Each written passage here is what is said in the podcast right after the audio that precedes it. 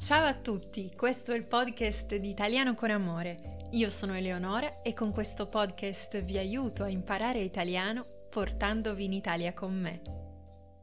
Secondo voi gli italiani amano di più la pasta o il parmigiano? E con questa domanda, che probabilmente non avrà mai risposta, vi introduco l'argomento di oggi, il tema di oggi, che è proprio il parmigiano. Eh sì, perché dentro questa parola, all'apparenza così semplice così comune, parmigiano, c'è prima di tutto una storia lunghissima e poi ci sono moltissime curiosità che dovete assolutamente conoscere. E oggi ve ne racconterò alcune partendo proprio dal fatto che, non so se lo sapete, in tutti i supermercati italiani non esiste solo un tipo di parmigiano. Abbiamo la possibilità di comprarne due, poi vedremo che il parmigiano, quello vero vero, è solo uno, però nei supermercati ce ne sono sempre due varietà e anche gli stessi italiani non sempre conoscono la differenza tra queste due varietà. E poi un'altra curiosità che vi voglio raccontare, vi racconterò alla fine di questo episodio, è una curiosità che è legata a uno chef, uno chef italiano di cui vi ho già parlato in un altro episodio, che si chiama Massimo Bottura, che proprio in un momento tragico, in un momento drammatico per l'Italia, ha dato un segno di speranza proprio attraverso il parmigiano. Ma iniziamo dalla storia, la storia del parmigiano, del parmigiano e anche del suo fratello che trovate al supermercato e che si chiama grana padano, poi vedremo questa differenza tra parmigiano reggiano e grana padano, ma bisogna sapere che tutti e due questi formaggi sono nati nella stessa area, nello stesso periodo. Tutti e due i formaggi eh, sono antichissimi, sono antichissimi, hanno una storia millenaria, quindi sono nati quasi mille anni fa e tutti e due nella stessa area, nella regione che oggi è chiamata Emilia-Romagna. L'Emilia-Romagna è una regione che si trova nel nord Italia ma che apre già al centro del paese perché è proprio vicinissima alla Toscana. Ecco, l'Emilia-Romagna non ha prodotto, non è l'origine solo del parmigiano, ma sono nati in Emilia-Romagna tutte le cose che sono sicura conoscete come le più famose nella cucina italiana. Tra queste le tagliatelle, le lasagne, i tortellini, il parmigiano appunto, il prosciutto crudo, il prosciutto di Parma, insomma praticamente tutte le cose più famose che conoscete della cucina italiana sono nate in Emilia-Romagna. Quindi se volete fare un tour gastronomico per l'Italia, questa regione è sicuramente da visitare.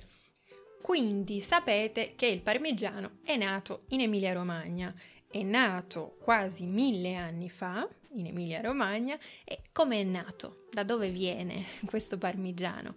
Pensate che nel periodo medievale, quindi nel Medioevo, i monaci alcuni monaci, eh, in particolare i, moni- i monaci benedettini, stavano cercando, avevano bisogno di un formaggio che potesse durare nel tempo. Quindi volevano un formaggio che non fosse fresco, ma che potesse durare e proprio con questo obiettivo hanno creato il parmigiano. Sono proprio questi monaci ad essere stati i primi produttori. Perché cosa hanno fatto? Hanno preso il latte delle mucche, delle vacche che allevavano, nelle loro aziende agricole, avevano proprio, eh, facevano agricoltura e allevamento dentro i loro monasteri quindi prendevano il latte delle loro vacche, delle loro mucche e insieme al sale li univano e hanno iniziato a fare il formaggio a produrre questo formaggio eh, che è chiamato qui in Italia di pasta asciutta, proprio perché non è un formaggio umido, non è un formaggio fresco, e proprio questi monaci l'hanno creato, l'hanno prodotto in queste grandi forme che siete abituati a vedere di parmigiano significa che hanno raggiunto il loro obiettivo. Perché? Perché queste forme, questo parmigiano è proprio perfetto per essere conservato nel tempo. Tutto è iniziato con questi monaci e poi il parmigiano ha iniziato piano piano, eh, dopo tanti anni, a diffondersi anche nel resto d'Italia. E questa è la storia del parmigiano, ma come vi dicevo prima, se voi entrate in un supermercato italiano, ma non solo, avrete sicuramente due varietà di parmigiano. Poi mi raccontate, scrivetemi per raccontarmi se nel vostro paese, nella vostra città esistono queste due varietà. La prossima volta che andate al supermercato fate attenzione a questa differenza. C'è il parmigiano reggiano e c'è il grana padano. La prima differenza che noterete al supermercato è il prezzo. Perché? Perché il parmigiano reggiano normalmente costa un po' di più rispetto al grana padano. Anche il sapore è differente. Magari per chi non è abituato a mangiare frequentemente, spesso il parmigiano possono sembrare molto simili ed effettivamente non sono due formaggi proprio distanti anni luce, anche se sicuramente per gli italiani sono molto molto differenti. Eh, la differenza nel sapore è che il parmigiano reggiano è decisamente più ricco come sapore, più forte, è un, un sapore più marcato che si sente di più, con tutte le sue caratteristiche più forti al palato. Queste sono le principali differenze, ma ovviamente potrete chiedervi ma perché uno è più caro dell'altro, perché uno ha un sapore un po' diverso rispetto all'altro, perché anche se sono molto simili esteticamente, hanno alcune differenze nella preparazione. Per semplificare, vi dico che il parmigiano reggiano diciamo che è più puro, segue un processo più controllato dentro ci possono andare solo le materie prime e non eh, additivi o cose, ingredienti che si possono aggiungere dopo, quindi questo è il principale motivo per cui il parmigiano reggiano è più puro. Anche quello che mangiano le mucche che fanno il latte per il parmigiano reggiano è più controllato. Mm, possono mangiare solo determinate cose e normalmente eh, il parmigiano reggiano stagiona di più, è più stagionato. Cosa significa stagionato? Stagionato per un formaggio è il contrario di fresco. E quindi un prodotto stagionato, un parmigiano stagionato, è un parmigiano che ha maturato molto, che è stato conservato per molto tempo. Quindi tra i due, tra il grana padano e il parmigiano reggiano, il parmigiano reggiano è sicuramente quello più stagionato. Queste sono alcune delle differenze, poi ci sono tantissimi dettagli che dividono questi due formaggi, ma queste sono le principali. Se potete, l'ideale sarebbe farlo nel vostro prossimo viaggio in Italia, prendete i due tipi di formaggio e provate ad assaggiarli tutti e due. Ci sono persone che preferiscono il sapore del parmigiano reggiano e altre che preferiscono quelle del grana padano.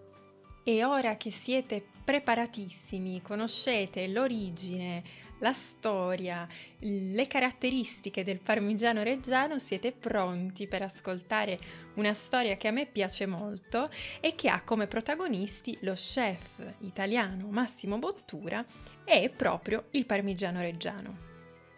È una storia che è stata raccontata anche a livello internazionale in una serie di Netflix dedicata agli chef del mondo e in questa serie Massimo Bottura racconta questa storia eh, che ha raccontato in tante altre situazioni perché è davvero una storia molto molto speciale, molto carina ed è questa. Nel 2012 in Italia c'è stato un fortissimo, ci sono stati dei fortissimi terremoti che hanno colpito proprio una parte della regione dell'Emilia Romagna e proprio quella parte in cui si produceva il parmigiano reggiano. Questo terremoto è stato molto forte, ha avuto eh, delle conseguenze tragiche per tante persone, per tante abitazioni, per l'architettura e una delle conseguenze che ha avuto questo terremoto è stata proprio quella di distruggere gran parte dei luoghi in cui veniva conservato il parmigiano reggiano. Come vi ho detto, il parmigiano reggiano deve essere conservato, stagionato per molti mesi. Quindi tutte queste enormi forme di parmigiano si trovavano in questi depositi e aspettavano di essere vendute, erano stagionate, erano pronte e il terremoto ha distrutto tantissime forme di parmigiano con un danno economico molto forte di circa 100.000 euro, pensate. E Massimo Bottura ha pensato, guardando alle foto di queste forme distrutte, di fare qualcosa e ha fatto più di una cosa. La prima è stata creare una ricetta che si chiama il riso cacio e pepe, che è un riso che usa come brodo, il brodo del riso è quella parte liquida, quel liquido saporito che si usa per cuocere il brodo. Ecco, il brodo di questo riso, cacio e pepe di Massimo Bottura è fatto interamente dal parmigiano, quindi è una preparazione che non richiede eh, tecnologie avanzatissime, ha bisogno soltanto di molto tempo e di molto parmigiano, come dice Massimo Bottura. Quindi in questo brodo eh, si mette tanto tanto parmigiano, si fa eh, cuocere, poi riposare, si prepara in un modo particolare e si usa tutto questo liquido come brodo del riso, come liquido in cui si fa cuocere il riso. E il riso, cacio e pepe ha proprio eh, questo significato. Il cacio è un altro modo per dire formaggio quindi riso, cacio e pepe e il riso col formaggio e con il pepe. E Bottura ha lanciato questa ricetta proprio per dire potete comprare, usare tutte queste forme di parmigiano che sono distrutte ma che hanno ancora un sapore meraviglioso. E con questa ricetta sono partite delle campagne di raccolta fondi per il territorio che era stato colpito dal terremoto, sono stati organizzati tanti eventi, tutto partendo da questa idea di usare una situazione davvero davvero tragica per fare qualcosa di coraggioso, per fare qualcosa che potesse costruire, aiutare a costruire il futuro. E questa è la storia che vi volevo raccontare legata al parmigiano. Termino con un'ultima curiosità, ma sono sicura che probabilmente già la conoscete. In Italia non mettete mai il parmigiano sul pesce, su una pasta con il pesce, perché questa è una di quelle cose che gli italiani faticano ad accettare, la pasta con il pesce con del parmigiano sopra. Anche questo ve l'ho detto, noi ci sentiamo nel prossimo episodio, grazie per aver partecipato a questa chiacchierata insieme a me, ciao e arrivederci!